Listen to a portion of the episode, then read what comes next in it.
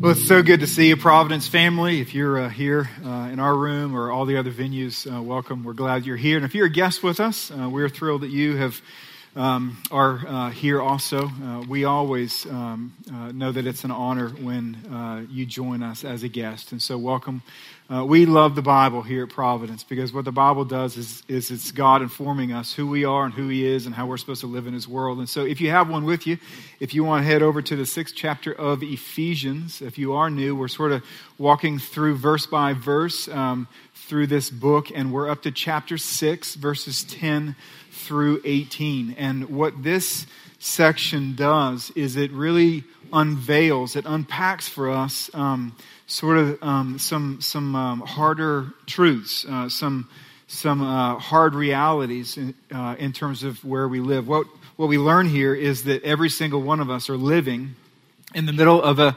battlefield. Um, we, we learn here that every single one of us uh, lives um, under and around uh, a considerable amount of risk. But we also learn here that God has taken great pains to make sure that His children are protected. And so we have every reason to hope. And the fact is, is every single week that we gather, there are some who come in and they are uh, very aware that they're right in the middle of a battle. Um, they're very aware that that pain and affliction and and uh, and brokenness is all around them, and they feel the weight of it.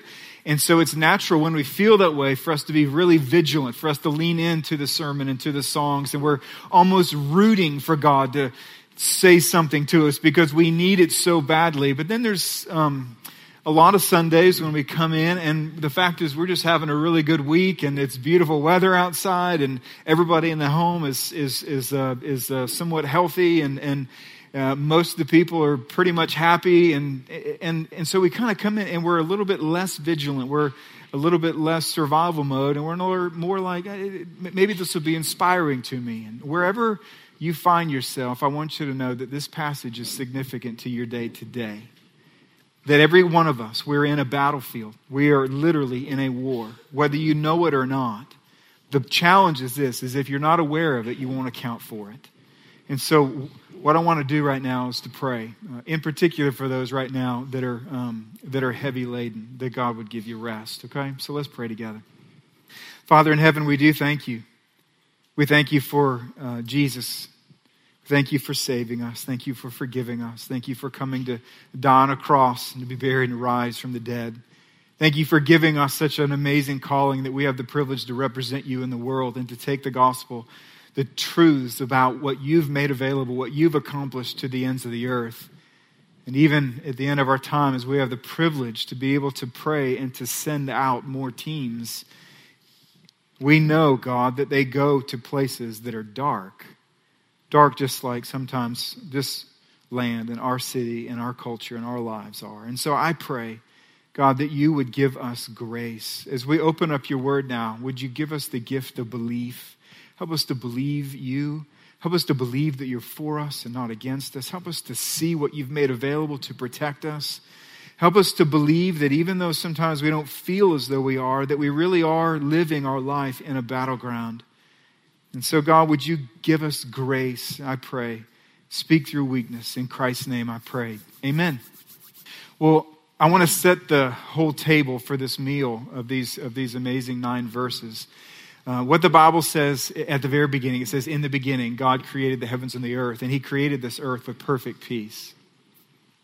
There was perfect peace everywhere. What that means, there was no sin, there was no guilt, there was no regret, there was no strife, there was no fighting, there was no funerals, no elections, no voting, no evening news. Right? Just a whole world where there's no need for evening news. Maybe someone like John Clark, we kind of hire him at seven in the morning, show him, good morning, everybody. Welcome to another perfect day. Enjoy it, right? But it was just like there was no crime to report. There was no brokenness. There was no embezzlement. There was no weather patterns to report. It was perfect. It was a world that was full of peace. There was no rivals. There was no wars.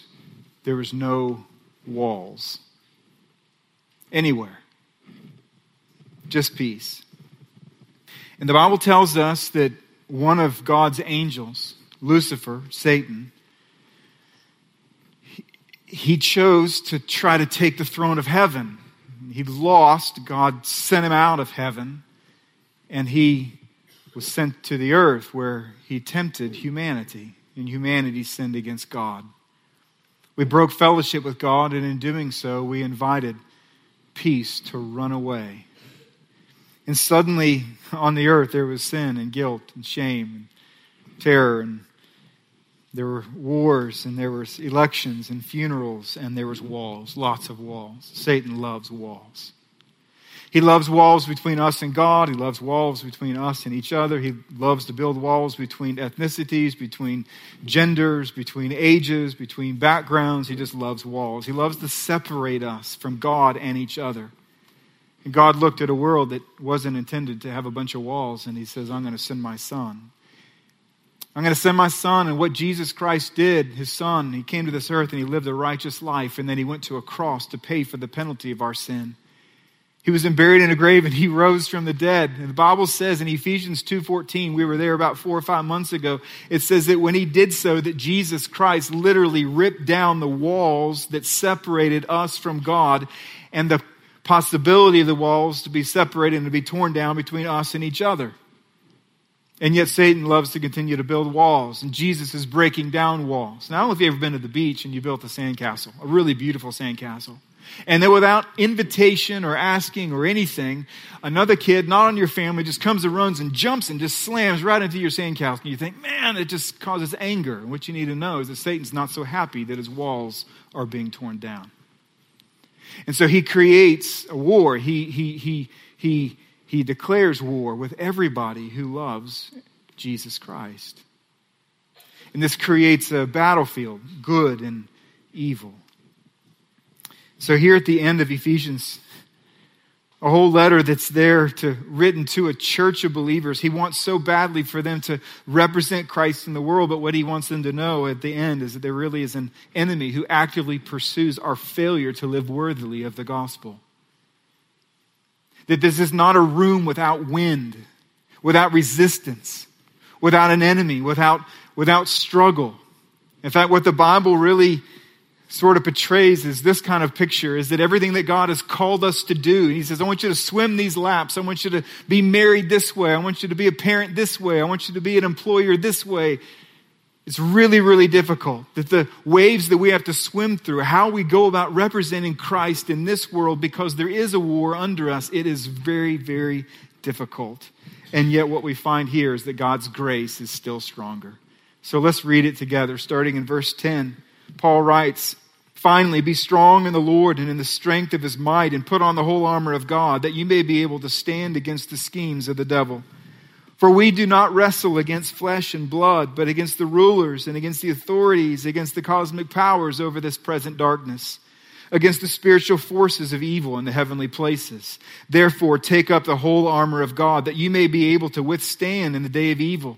And having done all to stand firm, stand therefore, having fastened on the belt of truth, having put on the whole breastplate of righteousness and his shoes for your feet, having put on the readiness given by the gospel of peace.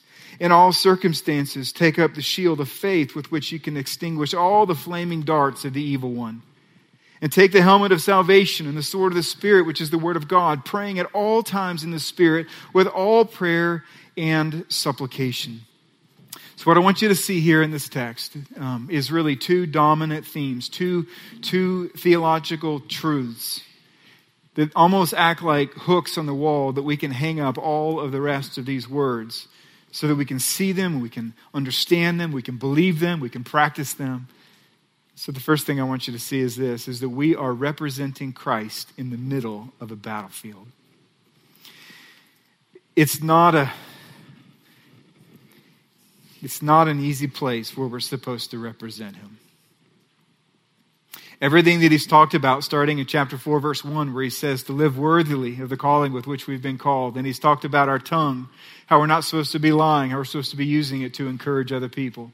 He's talked about anger. He's talked about greed. He's talked about purity in our life. He's talked about marriages. He's talked about parenting and family. And he's talked about the workplace. And he says, in all these places where you're supposed to be representing Jesus Christ to people who've never seen him, who don't know anything about who he is or what he's done. He says, I want you to know that there's a war taking place in every one of those arenas. And so Paul's like a parent who's sending his kid off to college. He says, You're about to see all kinds of stuff when you get there. But before you do, let me just tell you this you got to be strong. Don't forget what I've taught you, don't forget who you are.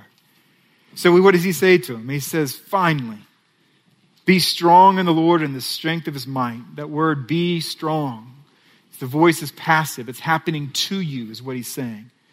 What he's saying is place yourself where it can happen to you. In other words, be strengthened. And notice that we're supposed to be strengthened in the Lord and in His might. It's not our might, it's not our strength, it's His. You and I are like a cell phone. We have apps and we have all kinds of capacity, and yet we have a battery that diminishes every single day. It must be recharged. And so what he says is this you, you, you're not independent. You're not this being that just can live forever and live in amazing ways and love in amazing ways and live and lead other people in amazing ways unless you're strengthened by God's Spirit. It's a hard world because it's a hard war. So he says, stand where his strength can fall on you. It's literally like when you take a shower and you turn the water on, you wait for it to get warmer and then you get under it. Well, all those moments while you're waiting, water's still falling. But you and I were not experiencing any of the benefit or the strength from that water. It's just going down the drain. And the reason is because I'm not standing under it. And this is what he says God's strength is flowing Find where it's falling and stand under it so that you can be strengthened. And then he says, why? He says, for or because. Because we do not wrestle against flesh and blood. And then he says, but we wrestle against. And he, and he starts talking about all of these, all of these uh, rulers and authorities and cosmic powers over the present darkness and over the spiritual forces in the heavenly places. Now, this is interesting to me. Paul is scarred from head to toe because of evil people. And he says that our war is not against flesh and blood. It's not with people who are critical of us, who don't believe in Jesus Christ, who mock us because of our faith in Christ. That's not our war. That's not our enemy. It's not because of cruelty and uh, like, like, like, it's amazing that he would say this. I want to say to Paul, what do you mean the war is not with flesh and blood? Look at your body. Your whole body bears witness that evil people have done these things to you. And I think what he's saying is this oh, it's true that flesh and blood, it certainly can be evil, but any time that it is, it's because there's a deeper and more sinister evil that's undergirding all of that evil. That every time there's been a Holocaust, and every time there's been ethnic cleansing, every time there's been uh, racial killings, every time there's been crime, every time there's been cynicism, every time you see evil in flesh and blood world, underneath it, it's because there's a war, and that evil is literally splashing up on us. You see, Ephesians chapter 2, verses 1 and 2 says something pretty remarkable about us as Christians, but also pretty remarkable about the people that sometimes that we struggle with who don't know Christ and who mock us. This is what he says. He goes, You were dead. He's talking to Christians. You were dead in the trespasses and sins in which you once walked. And he says, This is what we're doing. We are following the prince of the power of the air. This is Satan. This is the devil. What he's saying, though, is this is that for those who are still in the world, who have yet to trust Christ, they have a leader. And that leader is an evil one. Now, it's really important for us not to make two tragic mistakes anytime we talk about the devil.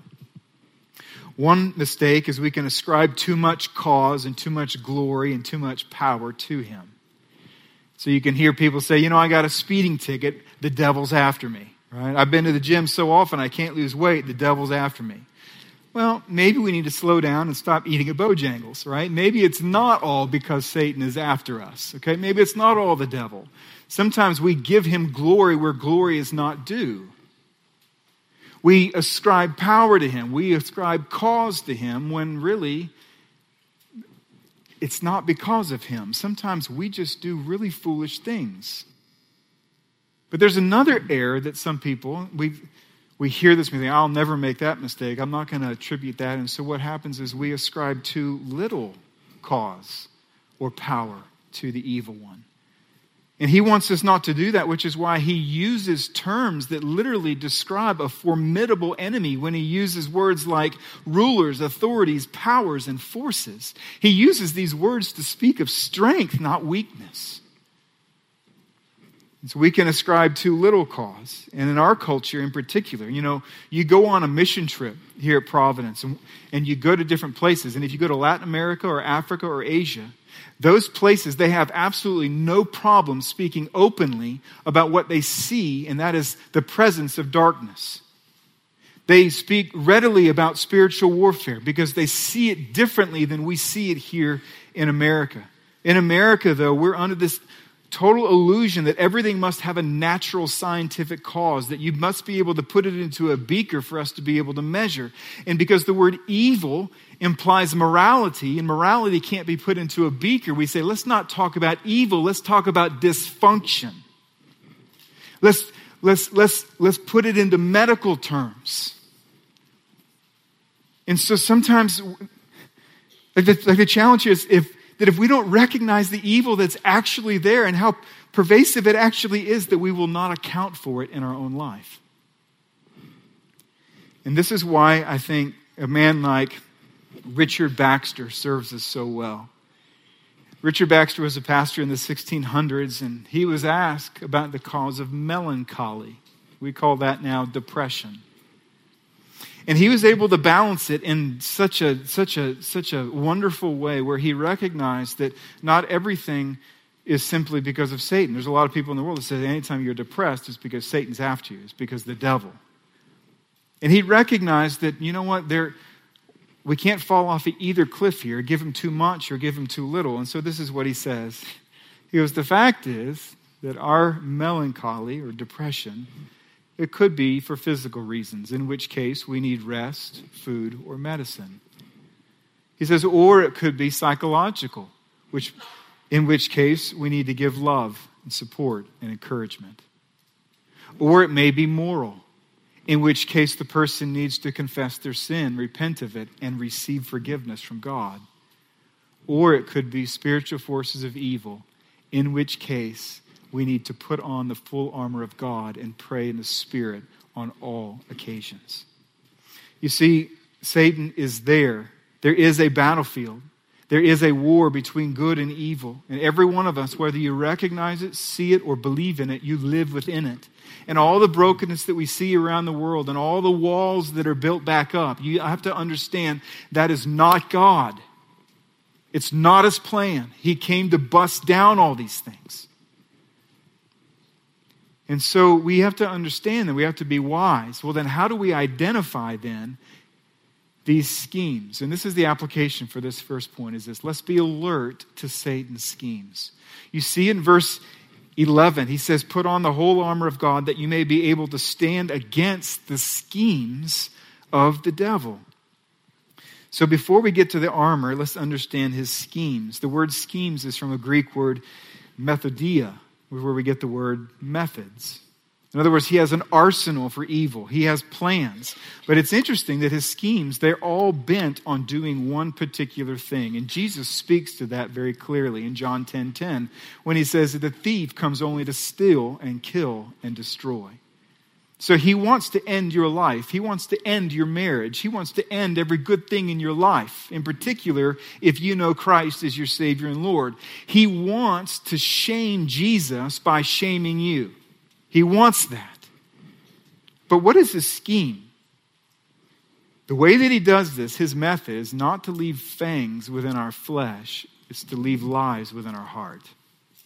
You see, the word devil has a verb form, and the verb form of devil means to lie or to slander. And this is what he does he lies to us. This is his scheme. Satan loves to lie. John 8 44, Jesus says, There is no truth in him. This is Jesus speaking of Satan. There's no truth in him. When he lies, he speaks out of his own character, for he is a liar and the father of lies. And what Satan loves to do is play us like strings on the piano. You see, if we had one up here, we don't, so there's a slide of one, okay? And we opened up a piano, and you can see all the different all the different strings, and every one of those is a particular note. It's interesting. If you'll stand on the side of an open piano and you'll start singing, there's an energy that will literally flow from your from your from your voice it'll send sound waves and it will literally reverberate and shake the string that aligns and it's attuned with your voice tone with with the note that you're singing.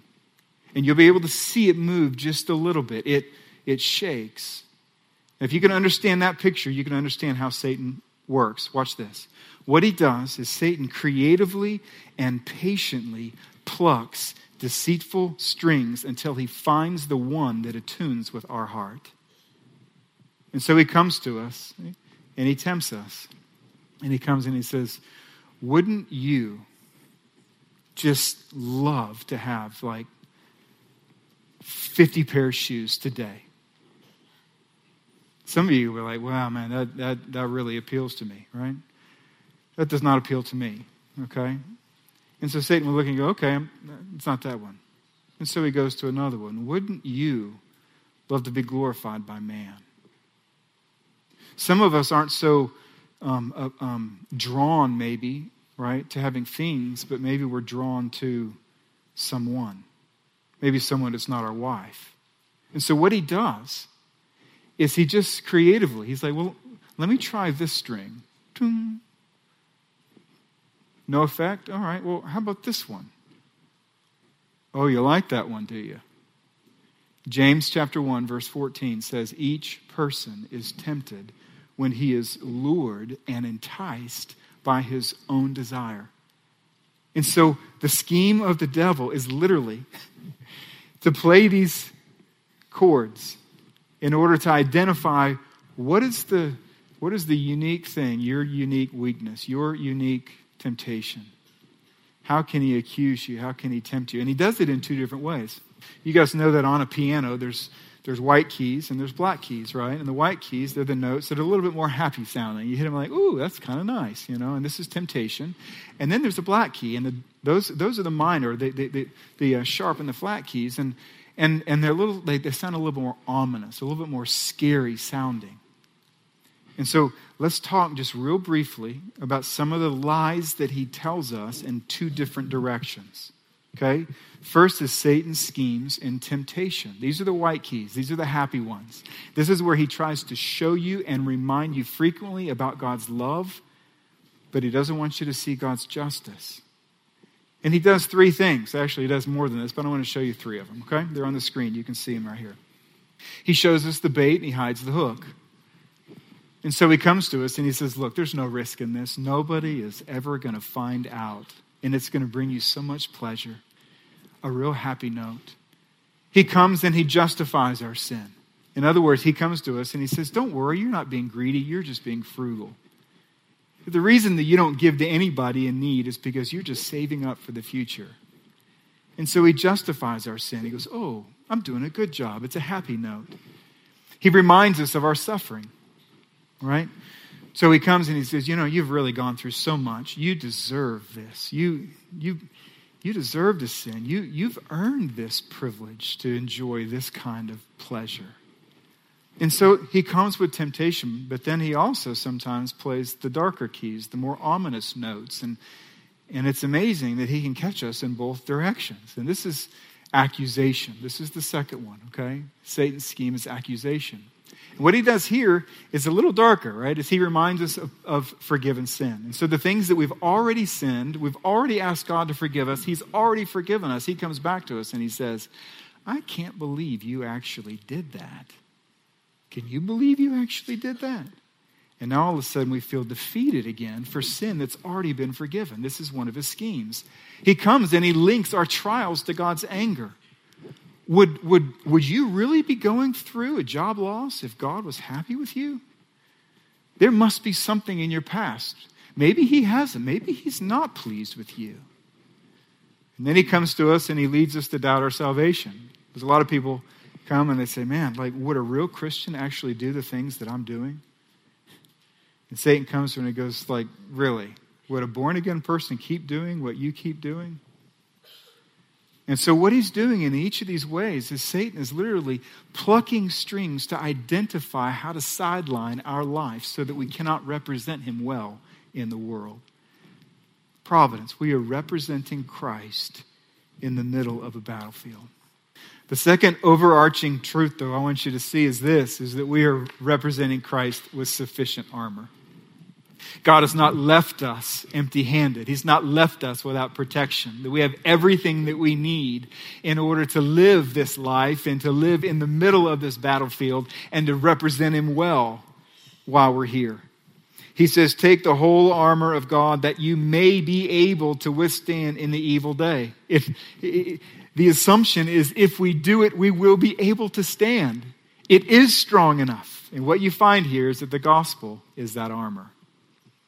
I want you to think about the gospel and think about the different pieces of the armor, right? He says it's the shield of something, it's the belt of something. Now let's talk about those somethings. See, Paul knows that this church, that these believers, that they've trusted in Christ, which means this. He knows that they have listened to the truth of God's word. He knows that each and every one of them have placed their faith in Jesus Christ, and because of that, Jesus has given them his righteousness. They're now saved. They're now at peace with God. They now have the Word of God and the Spirit of God living within them. So if you think about it, right? Truth, faith, righteousness, salvation, peace, and the Spirit.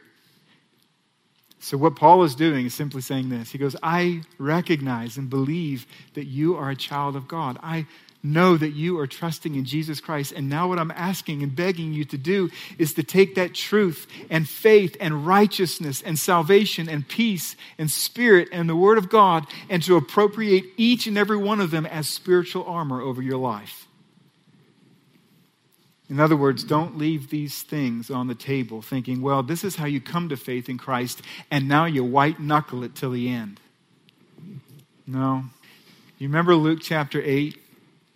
Some of you saying, No, I don't. Uh, uh, uh, that's a horrible way to introduce that. Luke 8, what's there? Okay. In Luke 8, Jesus is with his 12 disciples and they're in a boat.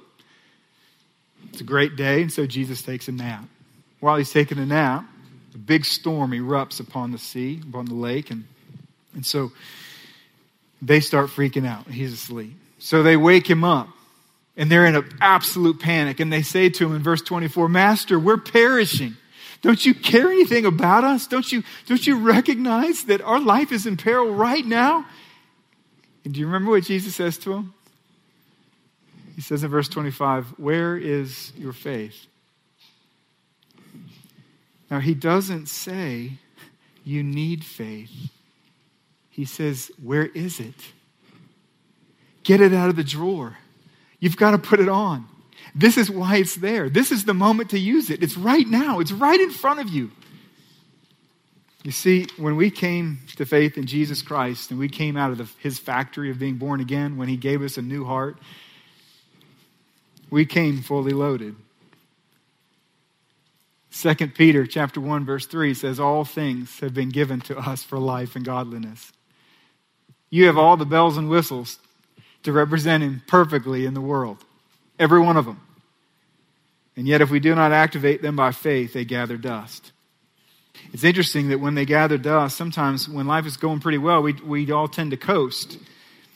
We, we don't pray very fervently. We, we sometimes come to church, and instead of being disciplined to say, Man, God, please, please, I need something. A survival. We kind of look at at whoever's preaching and like, all right, why don't you, why don't you, why don't you go ahead and give me something clever, something that would inspire me today, something that would make me, make me laugh a little bit, some good lunch fodder to talk about with the family. And others you can see, and it's like, man, this is survival mode. Give me something that I can withstand the rest of the day. But when we're, when we're at ease, sometimes we, we, it just naturally coast. And then suddenly what happens is we look up in our life and the day changes. And suddenly now the sky is full of flaming arrows we start grabbing for our shield, but we've misplaced it because it's been so long since we've needed it or used it. We, we forgot where we put it. So we look over and we see a helmet. We put the helmet on. We're like, wow, it's been so long I've had a helmet on my neck. I can't hardly hold it up to, to look where the arrows are coming from. Our arms are not strong because we've not used the Word of God in the little skirmishes of life, and so we're not battle ready for the major skirmishes in life when they come. See, God's armor is not like a tux that we put on for special occasions. It's to be worn every single day and practiced in the big things and the little days every single day. And that armor is the gospel. It's the different parts of how you came to faith in Christ. So, two applications before we have the privilege to pray over several of our friends. First is let's consider the gospel every day. If it's true that this armor that God has given to us is the gospel, then we need to consider and think about this gospel every day of our life. We start with the belt of truth. Now, to us, belts are accessories. They're thin, they really don't do a whole lot, they're just there. Okay, when a soldier, it wasn't a belt like this. The, the belt that they were talking about was a, was a thick leather piece that literally went from mid belly to mid thigh under the armor. It was, it, was, it was the underlaying of everything. What he's saying is this the very first thing is you need to you let the word of Christ dwell in you richly. And then we cover our heart with righteousness. Not our righteousness, the righteousness of Christ. We recognize and remind ourselves that we've been justified because of our faith in Jesus Christ, that He looks at us and He's taken away our sin. He's given us His righteousness. And so there's nothing we can do in the course of the day that's going to add to or take away His evaluation or judgment over our life. We've already been judged innocent. And what this allows us to do is to live in love and not self righteousness love and not self sufficiency. And then what we do is we take every thought captive with the helmet of salvation. We start saying that the Word of God, my salvation, I have a new identity in Jesus Christ. That God has said things about me that are true, and I need to live as though they're true. And that every time I have a thought or a temptation that literally is outside, I need to put that thought in a prison the prison of God's Word. I'm a child of God. I'm free. I'm redeemed. And then we reach over and we grab the shield of faith every morning. With it, we can extinguish the lies of all those temptations and all those accusations. Then we lace up the shoes of peace by preparing to share the gospel with other people. And then we read the Word of God, the sword that allows us to deepen our maturity and our gratitude and our wisdom. In Providence, we get to put all this armor on because someone else put it on before us. Isaiah 59, verse 17, speaking of Jesus the Messiah, he says, He put on righteousness as a breastplate and a helmet of salvation upon his head. You see, Jesus was the first to wear this armor to win his fight, and now he gives it to us, and he says, For all who have trusted in me, wear it every day. And so let's think frequently, Providence, about the gospel. And if you're here today and you've never trusted Christ, we want you to know today that you can be forgiven of all your sin. You can experience peace within your heart by not relying on your righteousness, but on Jesus' righteousness. Not on your accomplishments, but His. That you too can be protected, that you too can be saved, that you too can have the Word of God and the Spirit of God active in your life. You too can have literally the friend that sticks closer than a brother when you go through life's most difficult parts. It's there for you, and you can trust him today. Well, how do you appropriate all of this armor? How do you put it on? How do you apply it? And this is the last thing is let's give ourselves to prayer. He says praying at all times in the spirit you see, when we yield to the Holy Spirit, He has a controlling power over our thoughts and perceptions and emotions similar to wine, which is why Ephesians 5:18 says, "Do not get drunk on wine, but be filled with the Spirit." The Spirit literally wants to govern us and control our thoughts so that we understand. He gives us power over evil and over temptation and over accusation. This is why James 4 7 says, Submit yourself to God. Resist the devil, and he will flee from you. It's interesting that at the end of chapter 3, after he says, This is the gospel and all that's available, Paul gets on his knees and he says, And so I'm going to pray on your behalf that God would help you to experience this. He writes three more chapters of how we apply the gospel. And now, what he does, he invites us to get on our knees so that we can appropriate all that God has made available so that we can represent him well in the world. You know, you think about it, Providence, this whole idea of prayer, it's such a gift. There's so much power in it, which is why we love to pray for people as they go. as you go. This is why we pray for you multiple times in the service. You know, there's still walls and there's wars all over the world. There's people who have never heard about Jesus Christ. And so we have a calling from God to send our best, sometimes for career and sometimes for a week, to take the gospel to places who've never heard it, where walls are still built all over the place between them and God and between those various people within their own culture. And here this morning, we have the opportunity to actually have several teams come up right now. So if you want to come on up, Thomas, to pray for them. They're going to London, Moldova, Thailand, and then Gary Pettit uh, will be going to Zimbabwe. He'll be doing a lot of pastor training with the team there.